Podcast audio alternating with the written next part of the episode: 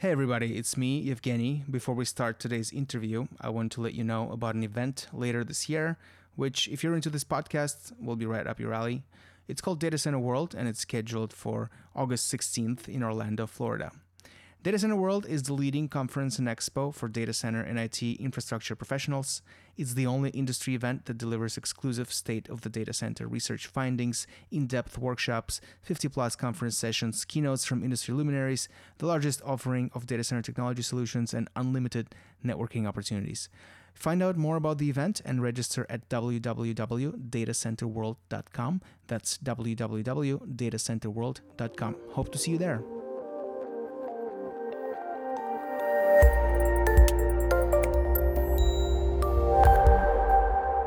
Hey, everybody, welcome to the Data Center Podcast by Data Center Knowledge. I am Evgeny Sverdlik, editor in chief at DCK.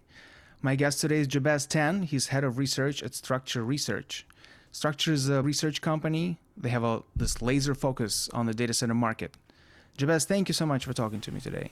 Yeah, thanks for having me, Evgeny. Good to be here. Tell me how last year has been for you. You're normally traveling nonstop. Yeah, it's it's been a weird year. You know, typically I'll be in Asia about four to six times a year. You know, cycling across Japan, Singapore, Hong Kong, Australia, and, and some other new markets that we're trying to get into. But uh, given what's happened last year, you know, it's been purely a remote year for us. Um, usually in re- recessions, research tends to be the first um, kind of budget that gets cut for a lot of companies. So we were a little worried heading into into the pandemic, but it turns out that with a lot of people cooped up cooped up at home, and working remotely, it's uh, really good for research because they, they only have time to read research and talk to analysts like us. So it's been it's been a good year overall, um, but uh, the event side has definitely taken a hit to be to be perfectly honest. Structure just put out their latest edition of an annual report on the global data center market. I just finished going through it, or a big part of it. Um, we're going to talk about some of the most interesting bits in there. The global market has and will continue growing about 11% a year on average through 2025, according to what you guys project.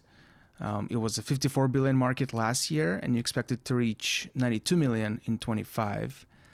The big high level takeaways for me were that A, hyperscale colocation is continuing to grow as a portion of the overall market, and B, much of the growth going forward is not going to be happening in places we're used to talking about, US and Western Europe. So let's start with the hyperscale bit. Um, you guys stopped splitting the market like you used to into retail colo and wholesale colo. You're now talking about retail versus hyperscale. Can you explain your thinking here? Wholesale colo that's not been leased by hyperscalers like you know Facebook or Google is still out there. That's still a product that exists. Um, you do address it in the report, um, but just walk me through um, your thought process here. When you say hyperscale today, what does that mean? Yeah, it's a great question, and a lot of people, um, you know, it's a very has a lot of vague definitions surrounding hyperscale. We used to call it retail versus wholesale co-location market because that was traditionally how the industry evolved.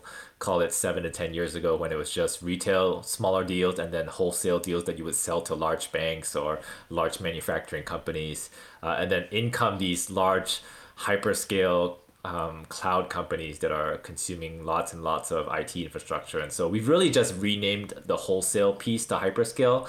Um, in the report, we break down the hyperscale co-location market into two main segments. So the first segment is obviously the hyperscale segment, which is what the what we would include from AWS and Azure and Google and Oracle and Alibaba and those guys. Uh, and then the second section, which is a smaller piece that's not growing nearly as fast, is what we call non hyperscale wholesale. So it's basically wholesale deals that typically range from, call it 250 kilowatts to, a, to one megawatt type deals um, that are still coming from you know governments or financial institutions uh, manufacturing logistics some of the more traditional industries that are taking up um, wholesale, you know, what we traditionally call wholesale co-location. But the bulk of that segment, because of the growth and the size, is that dominated by hyperscale cloud players. We decided to kind of just do a rename uh, to call it hyperscale co-location market instead of wholesale. So that was the thinking behind that that's going to be, I think, how the market's going to trend in the future. I think with retail,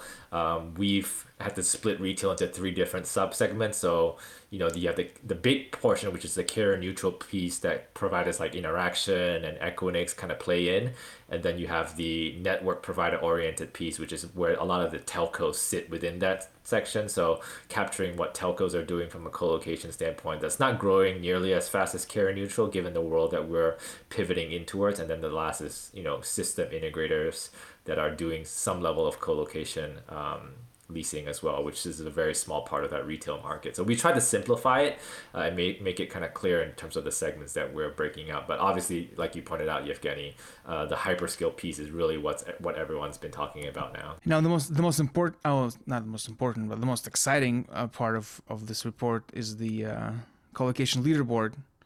So for 2020, you have your top 50, you have top 15 providers on a global basis. Um, those top 15 account for about half of the market. Um, does that mean there's still a lot of consolidation left to do? There's been consolidation has been nonstop in this market for the last few years.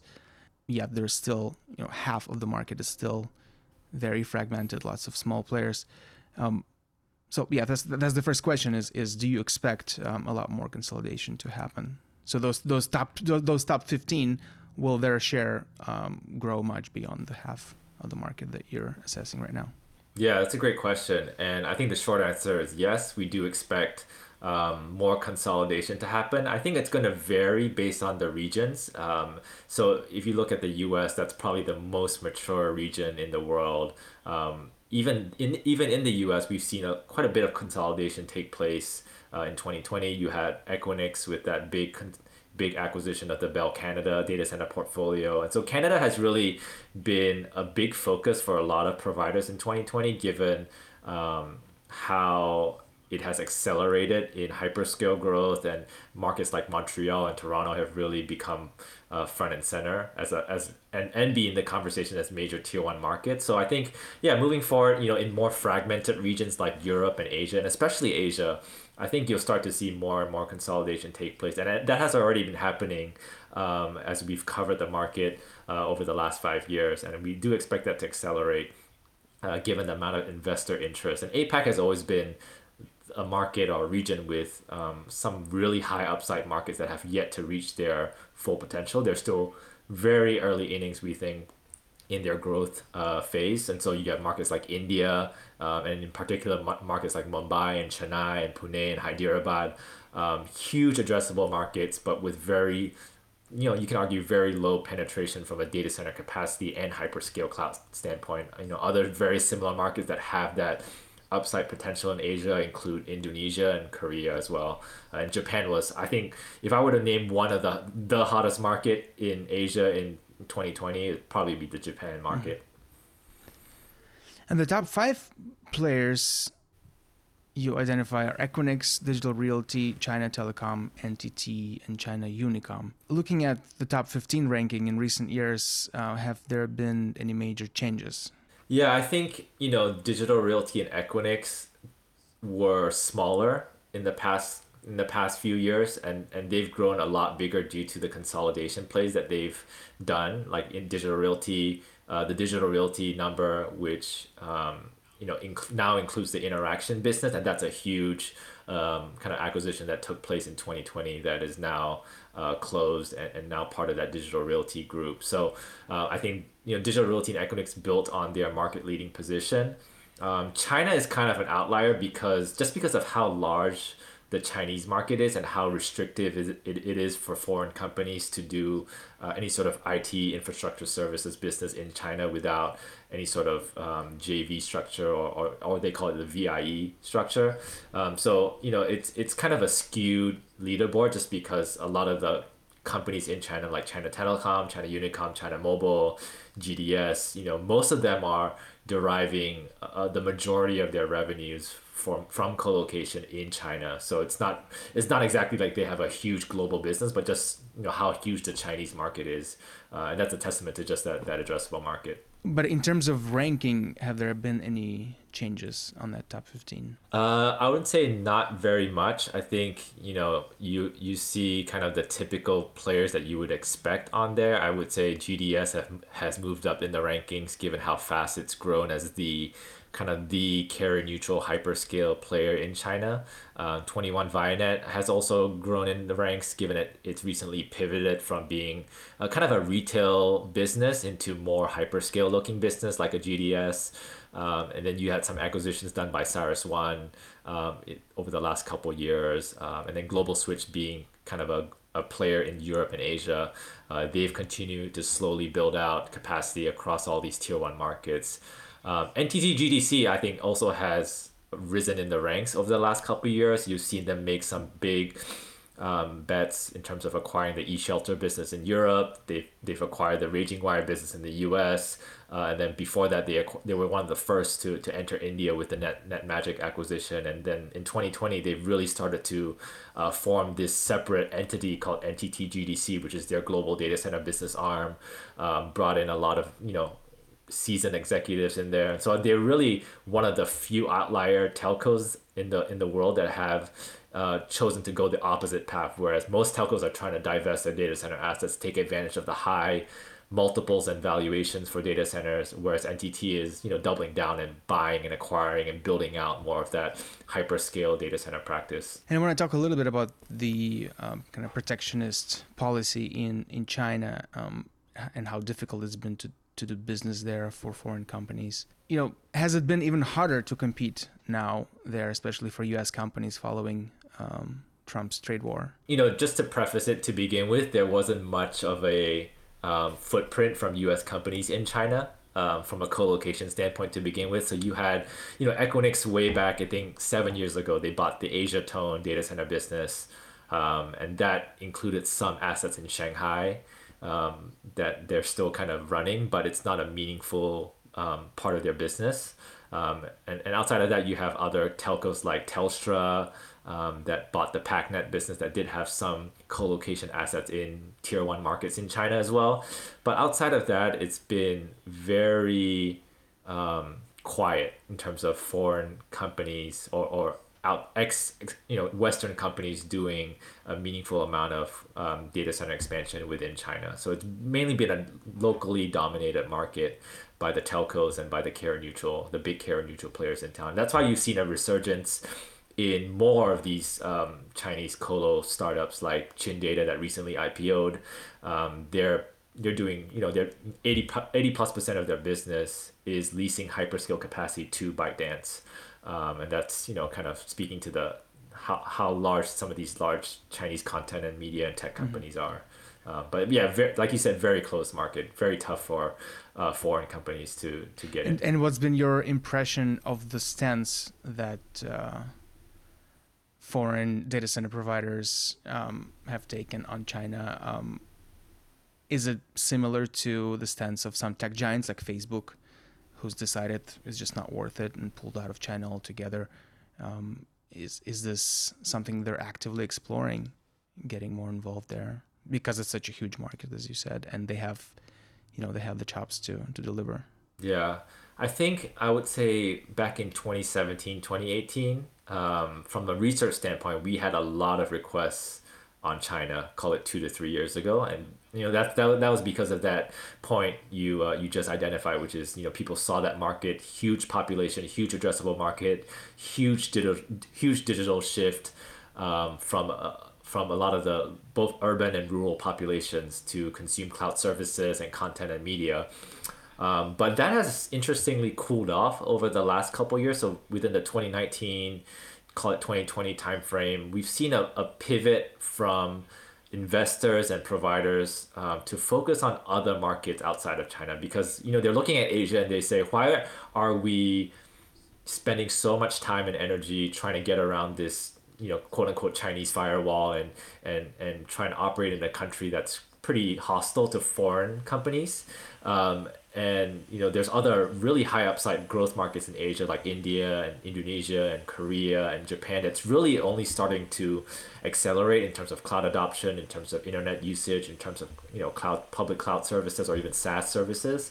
And i think a lot of those providers have pivoted to these other markets in apac um, as a kind of way to uh, capture growth from Asia instead of you know just going directly into China. Given you know if, if, you know if the largest hyperscale companies like Apple, Google, Facebook, like you mentioned, uh, have difficulty doing meaningful amount of business in China, uh, I think you know for a data center operator that's going to be even harder given that they're operating very sensitive mission critical critical infrastructure, um, and then you need specific licenses in China for operating data centers and and running cross connects and doing an interconnection business. So I think a lot of those barriers to entry in China have kind of you know kind of made them shy away from pursuing uh, the Chinese market. Um, as aggressively as other markets, I would say. So, to put it briefly, the, the trade war hasn't had any effect on activity there because there wasn't a lot of foreign activity in the data center, in the data center sector there to begin with. Yeah, I think number one, there wasn't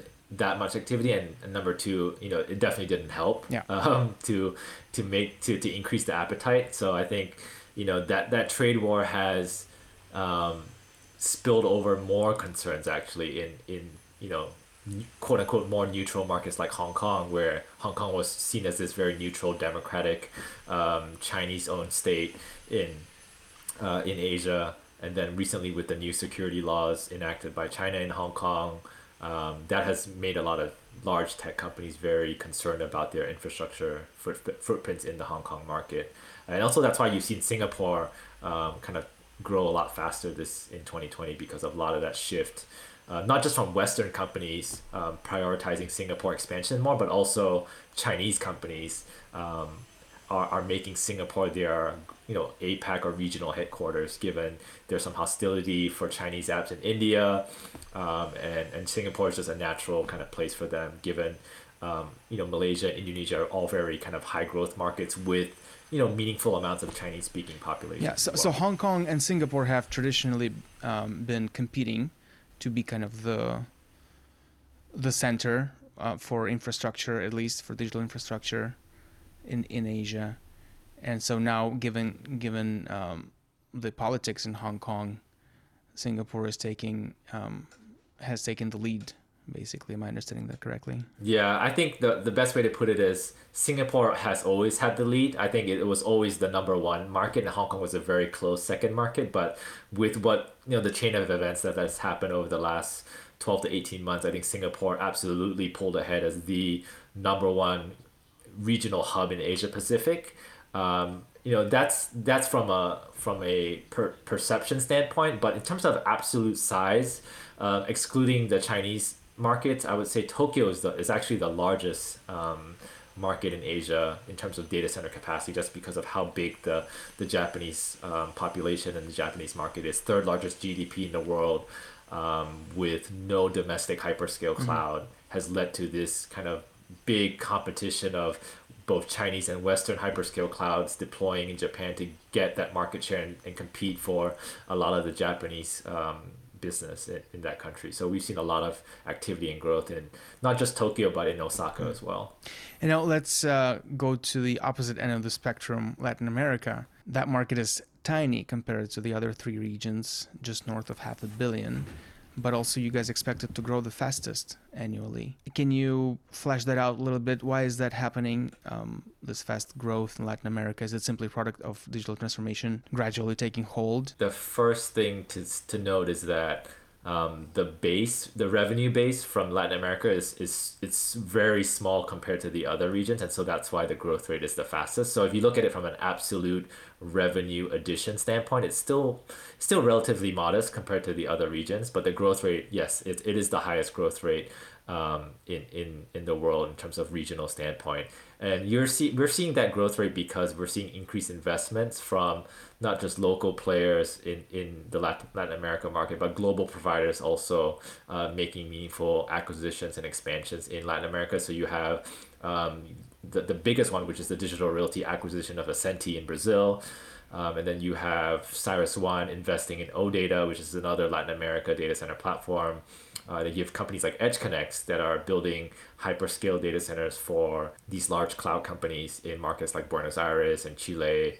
Um, so yeah, I think the Latin America market is is one that we've getting we've been getting an increased amount of requests about. Uh, it's not a market that we've typically specialized in as a firm, given our roots in North America and APAC, and we've got an analyst team in Europe. So we've been mainly focused on on those um, three main regions, and we've sort of, I, I guess you can call it, in all in all fairness, neglected Latin America to some extent. Uh, but that's you know we we we've been keeping our eye on it, and we'll likely ramp up our coverage on that region over time, given a lot of the global companies that we work with.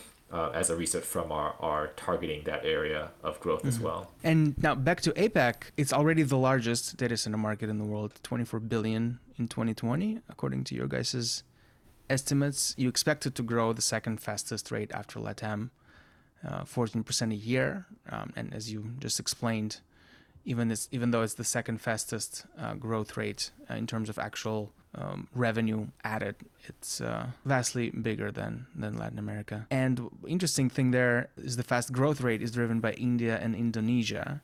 Uh, so what's happening in those two countries? What's what's causing all this growth there?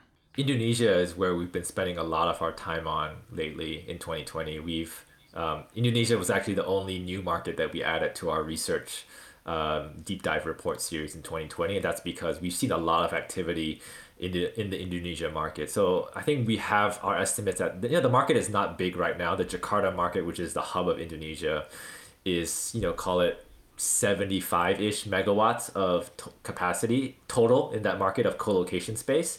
Uh, which is not a lot, you know, if you compare it to other markets like Singapore with like over 400, uh, almost 500 megawatts, and, and Tokyo with 780 megawatts of, of capacity. So it's very tiny, but uh, that market could easily quadruple over the next um, you know three to five years given the amount of activity that we're seeing the amount of land banking that we're seeing happening in the indonesia market. Uh, so we're very bullish on the indonesia market. And then you have india as well.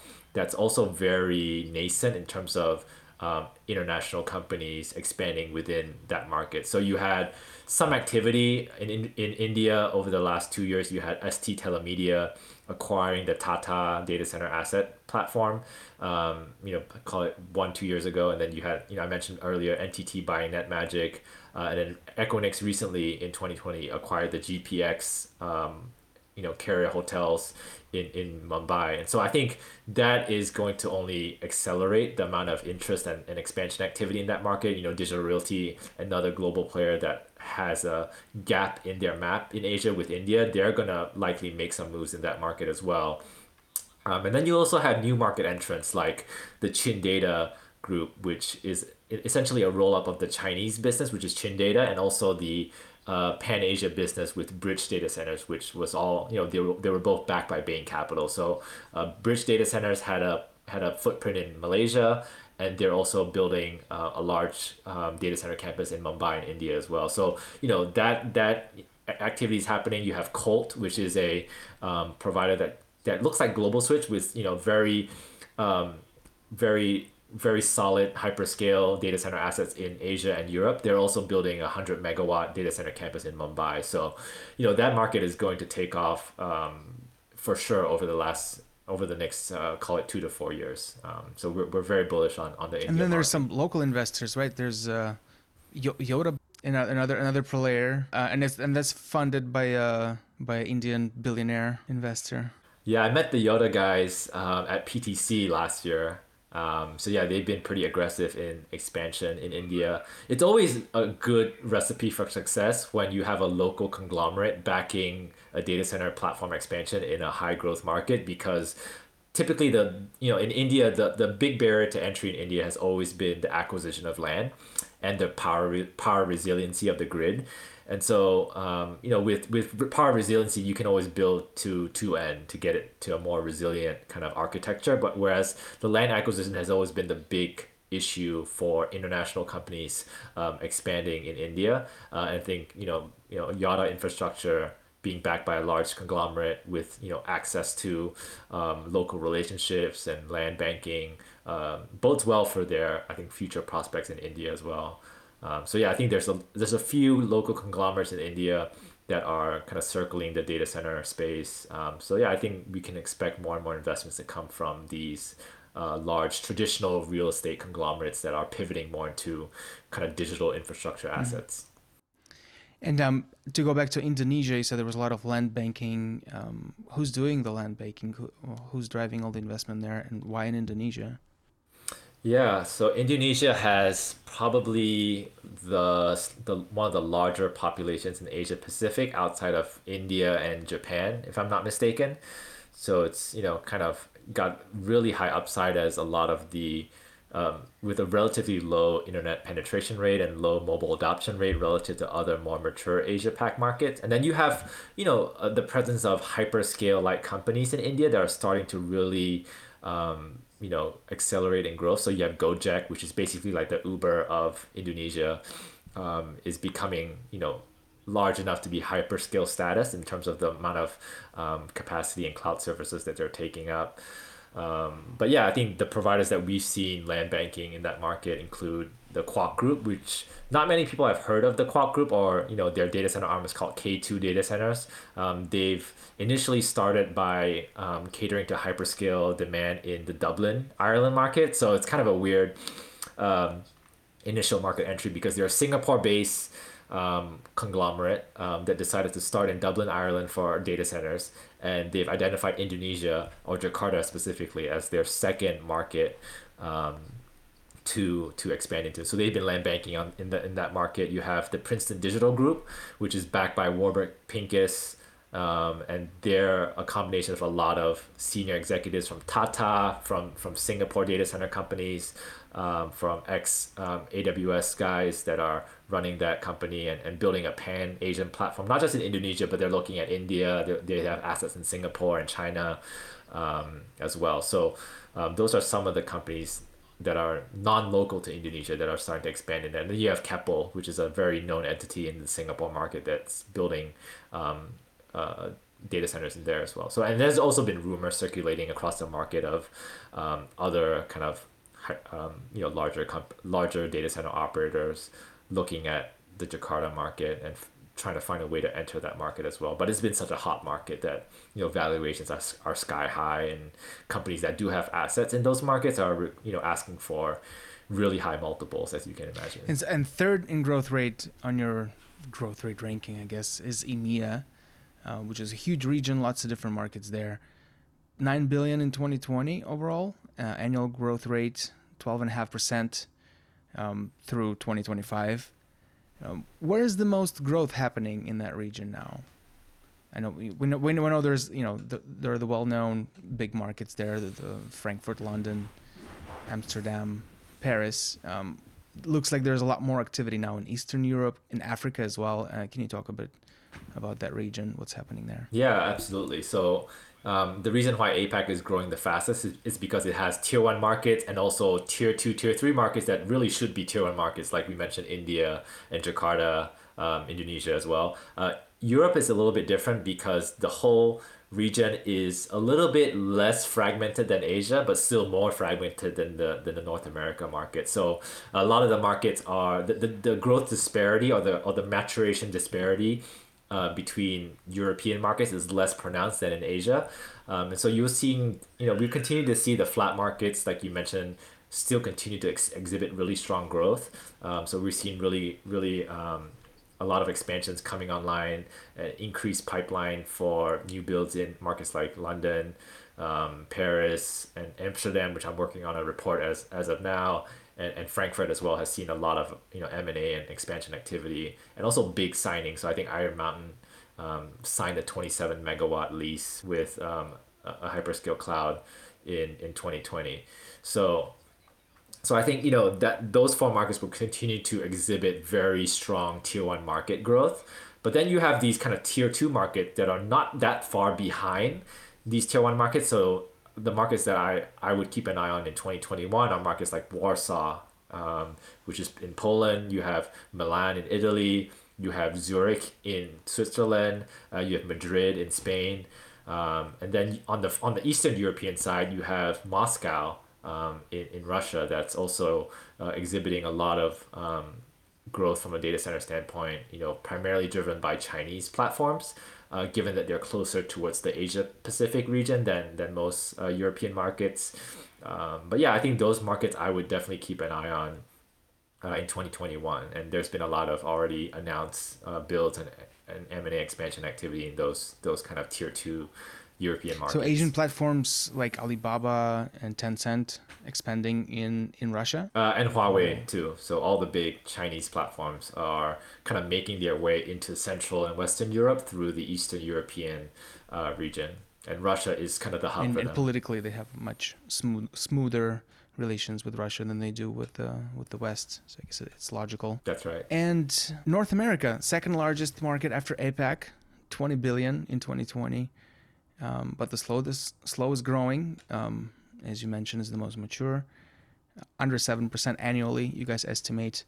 Uh, first, when did APAC overtake North America in market size? We've had to revise our projections over the years, um, but in terms of uh, pure data center capacity market size, the APAC region um, surpassed the North America re- North America region in 2019. Uh, but in terms of revenue, which is um, you know a, a, function of pricing as well, um, the the North America market was eclipsed by by APAC back in, in 2018. Um, you know, given how you know, given it is the most mature market and therefore pricing is the kind of most compressed or, or the, the lowest in, in the most mature region. So um, yeah, the APAC region has you know for a while um, been bigger than the North America market, um, and, and we've had to revise those projections over time. We initially thought that would happen in 2020, then 2019, and actually you know based on what we're tracking from more publicly disclosed data and revenue data and, and, expansion data from these both private and public players, you know, it's, it's actually a much larger market than we expected, uh, the APAC region. Um, so why is North America growing so slowly? Um, I know market maturity. So is this a simple story? Basically, there's pretty much enough capacity already built to match the demand, and that's why there isn't so much happening, uh, or is there something else going on? Yeah, I think because the North America market grew the fastest in the beginning, that it's it, it only makes sense that it plateaus is the first market to sort of reach a plateau stage. Um, so it's a function of several things. I think you know you have tier one markets in North America that all developed roughly at the same time.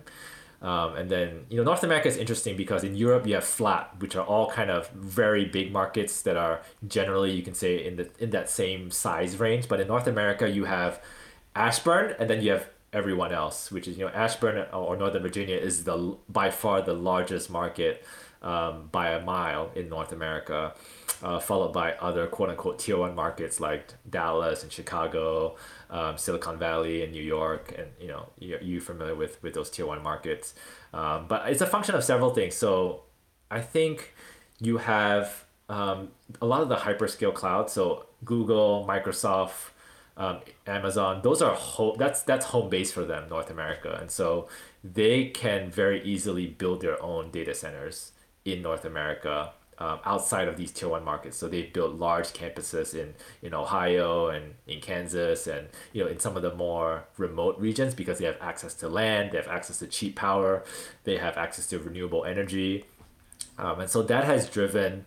Um, taken away, if you will, some of that addressable market for co-location because these hyperscalers are building a lot of these large campuses themselves outside of tier one markets, uh, and that's why the tier one markets have grown um, uh, so much from a co-location standpoint is because the hyperscalers don't want to the, the economics doesn't really work for these hyperscalers to invest uh, a ton of capex to build hyperscale sites in tier one markets. They would much rather lease from co-location providers like digital realty or CoreSite or cyrus one or equinix um, in these tier one markets just because there's already so much competition. There's so much um, the pricing landscape is really really favorable to them because there's so many providers competing for their business um, and so i think they've chosen to primarily lease in these tier one hubs in, in the us um, but i think that the us market will continue to find these kind of tier two growth markets that are starting to emerge. So markets that we are pretty bullish on that's outside of your you know quote unquote you know more well-known tier one markets are i think two that i would single out or maybe three. Um, i would say atlanta which is not no surprise to many people that people kind of consider it already a tier one market. Uh, but yeah, Atlanta will absolutely be in the conversation for tier one market status. Same with Phoenix, um, if not already. And then you know Hillsboro or Portland is also another really uh, interesting high upside market for us because it's very favorable tax incentives, uh, sales tax climate.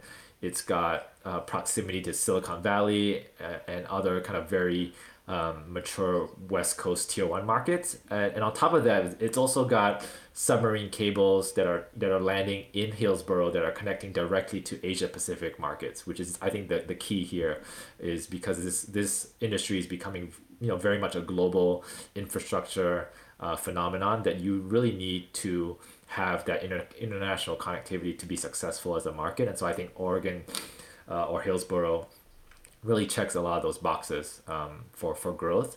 Uh, Salt Lake City is another one that has kind of flown under the radar, but has seen a lot of um, hyperscale activity. Given again as as a alternative to Silicon Valley, um, you know Phoenix has also emerged as an alternative to Silicon Valley, and Las Vegas is you know you can argue somewhat of a uh, somewhat of an alternative, uh, but I think Salt Lake City will also be kind of another kind of Phoenix to to emerge um, to cater to hyperscale Really? demand.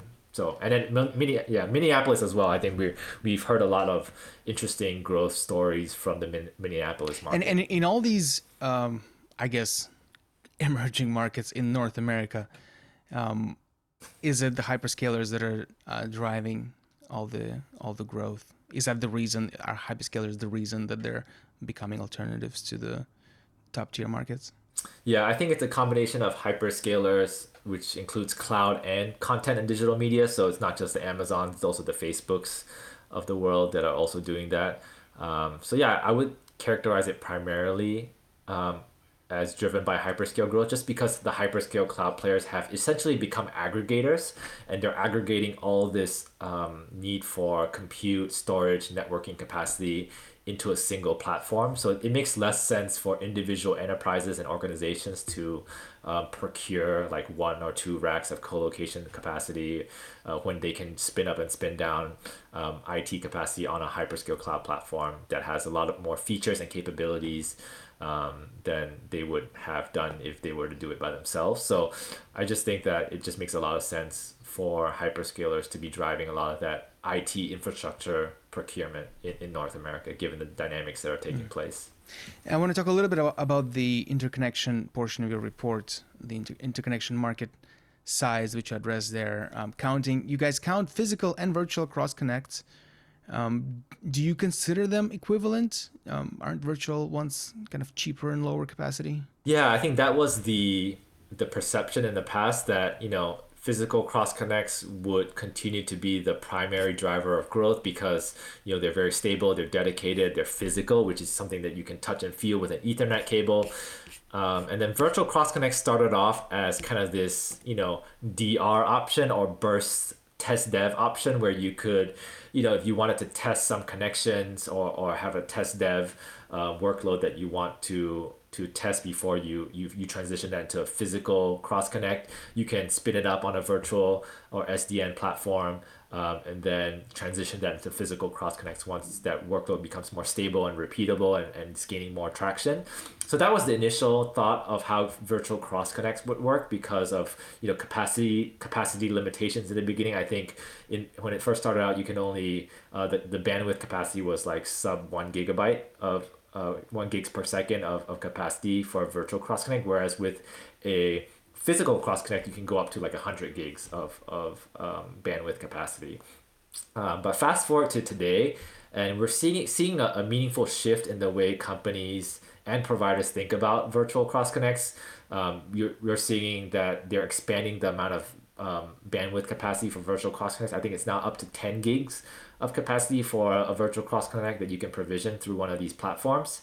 And the feedback that we're getting from a lot of these uh, SDN uh, platform companies is that um, companies are now a lot of enterprises and customers are now using virtual cross connects for production workloads, which is not what they were seeing. Call it, you know, two years ago when it first started coming onto the market. So I think we're seeing sort of a meaningful shift in that a lot of enterprises do like the cloudification of the network, which is essentially what virtual cross connects are, and they do like the ability to spin up and spin down, um, you know, on demand, self provisioning, not having to wait for a uh, engineer or sysadmin to go to the data center rack and, and plug in the Ethernet cable and connect it to the other uh, networking switch. So I think you know that that's going to be a, an interesting dynamic that we'll we'll continue to monitor moving forward. But I think it bodes well for both physical and virtual cross connects um, growth in, in the future. And, and Equinix owns the bulk of the physical and the virtual cross connect market. Help me understand Equinix's role in the virtual uh, cross connect space. So they've been trying to interconnect all their facilities across the globe recently. Um, and the promise is to eventually give you this virtual instant any site to any site connectivity. With much of the interconnection ecosystems at Equinix facilities already, as as they have been, uh, doesn't that kill the value of the likes of Megaport, Console Connect, the big, you know, the other big players? Who, they're big players in the virtual uh, cross connect, virtual interconnection, but they don't operate any physical facilities of their own. Yeah, I think that's the reason um, why Equinix has such a big market share overall. It's because they not only own the platform, but they also own the data centers and the ecosystems that reside within the data center. And if you're a customer and you're th- and you're going, you know, I need to provision um, cross connects and buy colo capacity and Equinix has become that one-stop shop for everything whereas if you if you wanted to work with Megaport you would have to first go through a colo provider to procure colocation capacity and then work with Megaport to establish that um, virtual cross connect into their SDN platform. So there's a little bit of a um, barrier to entry given that there's multiple steps and multiple vendors that they have to deal with to, to get that up and running whereas Equinix has become that one-stop shop um, and continue to build on that value proposition with the acquisition of Packet, which is a bare automated bare metal provisioning platform which addresses a different niche in the IT infrastructure space. So it's not colo, it's not cloud, but it's very high performant, um, dedicated server infrastructure that you can spin up, spin down on a cloud on a cloud on a cloud like basis, even though it's not you know cloud per se. Okay, and um, Global Switch uh, based in UK, owned by ch- uh, Chinese investors. Uh, there's a, a, rumor that it's on the market, may sell for as much as 11 billion, which would be like the next jumbo M&A deal um, in the sector. Mm-hmm. Um, you guys estimate is the sixth largest colo provider in the world. Um, I'm just curious, who do you think may be interested in buying it? Um, Equinix and Digital would be interested, I think, but they own so much of the market already, they probably couldn't get antitrust approval for something like that? Um, would it be another operator or an investor or a group of investors, like a lot of the deals that we've seen recently? Uh, my best guess uh, would be either someone like NTT or, or one of the more um, one or more of these uh, infrastructure funds. So, um, what do you think? Yeah, that's a great question, and uh, we've been following Global Switch for a while, and they're a very unique data center operator because they typically only do wholesale hyperscale deals but they have very highly interconnected assets in certain parts of Europe and Asia. So I know that their London uh, asset is very highly interconnected. They have one of the they own one of the Carrier hotels in Singapore, the top two inter- Carrier hotels in Singapore, and they own a own a very highly interconnected asset in Sydney, in downtown Sydney.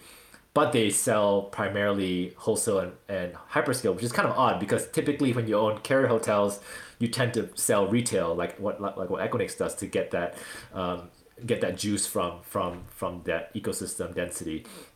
Um, and so I think yeah, there'll be a lot of providers and investors that would be interested in acquiring Global Switch. I think from a best fit standpoint, you know, CyrusOne sticks out to me as being a very good fit for Global Switch because they're very much lacking an Asia Pacific presence um, even though they've acquired Zenium in the in in the in Europe uh, to to kind of bolster their European presence, uh, but they're really lacking an Asia Pacific foot, footprint as a publicly traded company. So I think you know from a from a from a data center footprint footprint fit standpoint, I think Cyrus One could be a potential uh, acquirer. I don't think CoreSite will acquire them, given CoreSite just seems to be primarily focused in the North America region for now. There's been really no chatter of them um, going outside of North America or the US market uh, for that matter.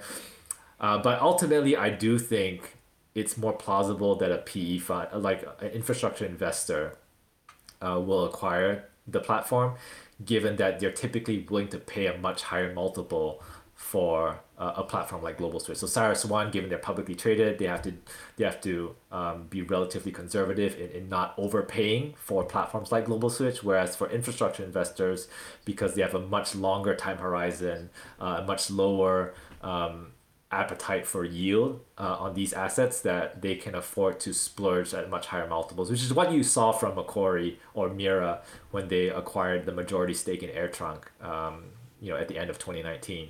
So it's really these infrastructure funds that are are really able to shell out the capital uh, and acquire platforms like Global Switch at a at a much higher premium. Call it you know 28, 30x EBITDA is kind of the market rate for very attractive data center assets, maybe even more.